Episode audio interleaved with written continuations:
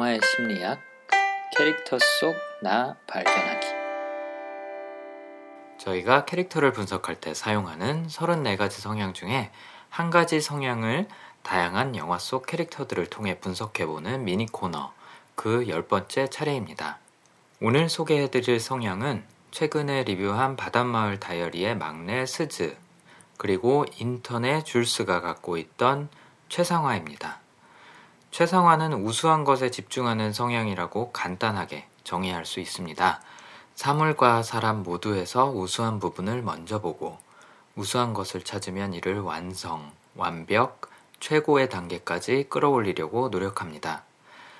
최상화의 성향이 가장 중요시하는 효율 혹은 투자 대비 효과를 극대화할 수 있다고 생각하기 때문이죠.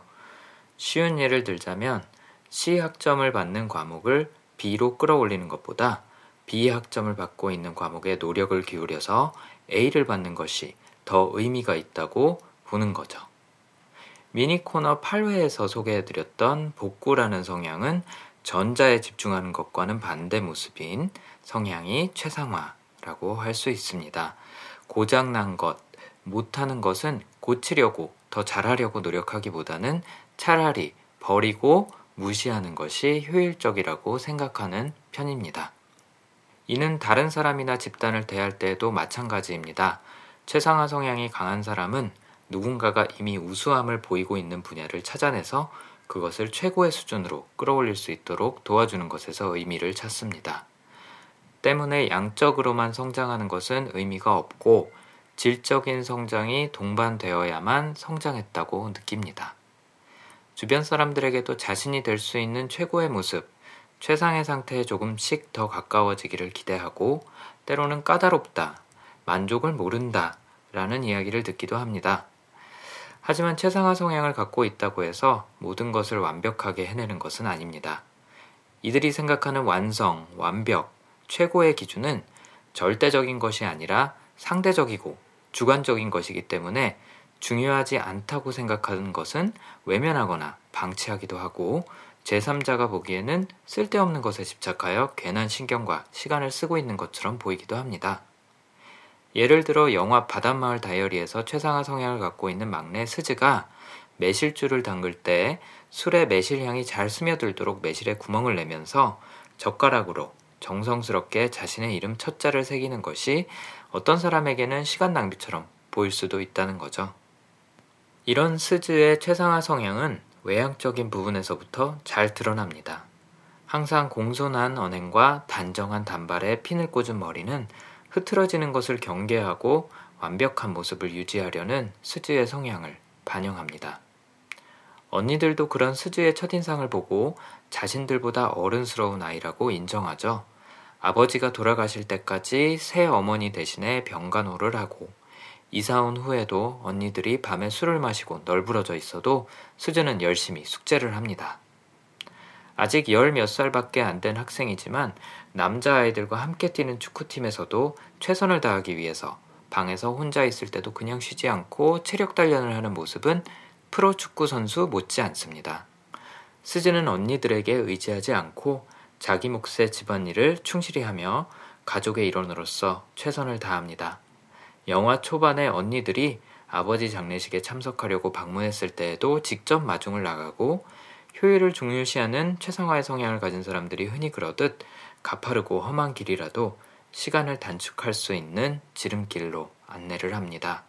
가족이라는 개념에도 수즈의 최상화가 적용됩니다.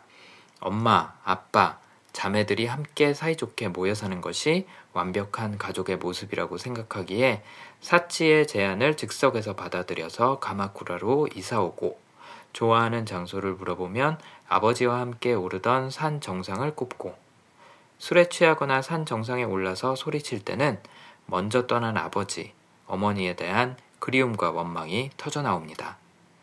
그리고 자신이 그렇게 중요시하는 완벽한 가족의 모습을 깬 어머니를 대신해서 첫째 부인의 딸인 사치에게 죄책감을 갖고 대신 사과를 하기도 하죠. 사춘기 소녀인 스즈가 성장해서 사회인이 되면 어떤 모습일지는 영화 인턴에서 앤 해서웨이가 연기한 줄스를 보면 힌트를 얻을 수 있을 것 같습니다. 효율을 중시하고 시간 낭비하는 것을 싫어하는 줄스는 사무실 건물 안에서도 운동을 위해 자전거를 타고 다닙니다. 미팅도 5분 단위로 일정을 짜고 그 안에 최대한 많은 내용을 소통하기 위해 빠르게 말하는 것을 선호하고 상대가 천천히 이야기하는 것도 싫어합니다.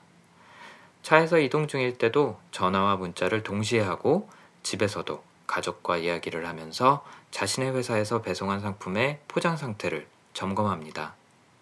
포장이 제대로 되지 않는 것을 확인한 후에는 물류센터로 찾아가서 완벽하게 포장하는 방법을 손수 보여주고 홈페이지 디자인을 완벽하게 하기 위해서 1시간 전에 마감하기로 했던 결정도 번복하고 새로 해달라는 요청을 하기도 합니다.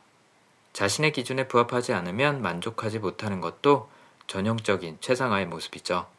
때문에 이런 불만족에 대한 표현이나 완벽에 대한 요구를 최상화의 성향이 약한 사람은 비판이나 비난으로 받아들여서 갈등이 생기는 경우도 있습니다. 참고로 영화에서 중요한 장치로 등장하는 사무실 안에 어질러진 책상을 무엇보다도 싫어하면서 외면하는 모습도 복구 성향과는 반대인 최상화가 보일 만한 것입니다. 그녀는 문제를 고치기보다는 이미 우수한 것을 더 훌륭하게 하는데 집중하기 바쁘고 이를 더 선호하기 때문이죠. 제대로 하지 못할 일은 안 하는 게 낫다 라고 생각하기도 하는 데다가 열심히 해봐야 원상태로 복구밖에 안 되는 청소나 정리 대신 같은 시간과 노력이라면 최상화를 발휘할 수 있는 업무나 운동 같은 다른 행위를 택하는 경우가 종종 있습니다. 초반에 언급했듯 최상화를 갖고 있다고 해서 모든 부분에서 완벽주의자는 아니고 때로는 반대 모습을 보이기도 하는 것이 자연스러운 최상화의 모습입니다. 스즈나 줄스의 인상을 떠올려 보면 그려지듯 최상화 성향을 가진 분들은 책임 성향이 강한 분들처럼 늘 긴장한 상태로 사는 편입니다. 자신이 세운 기준에 부합하지 못할까 걱정을 놓을 수가 없는 거죠. 자신과 주변 사람들의 긍정적이고 우수한 면에 집중하며 이 정도면 된 것 아닌가 하고 그들이 안주할 때한 걸음 더 나아갈 수 있도록 도와주려고 노력하는 최상화라는 성향. 여러분 곁에 그런 사람이 있다면 그들이 너무 무리하지 않도록 잘했어. 그 정도면 괜찮아. 라고 말해주는 것이 그들이 조금 편해지도록 도와주는 방법 중 하나일 것 같습니다. 그럼 내일은 더 나다운 하루 보내시고 한파에 건강 유의하시기 바랍니다.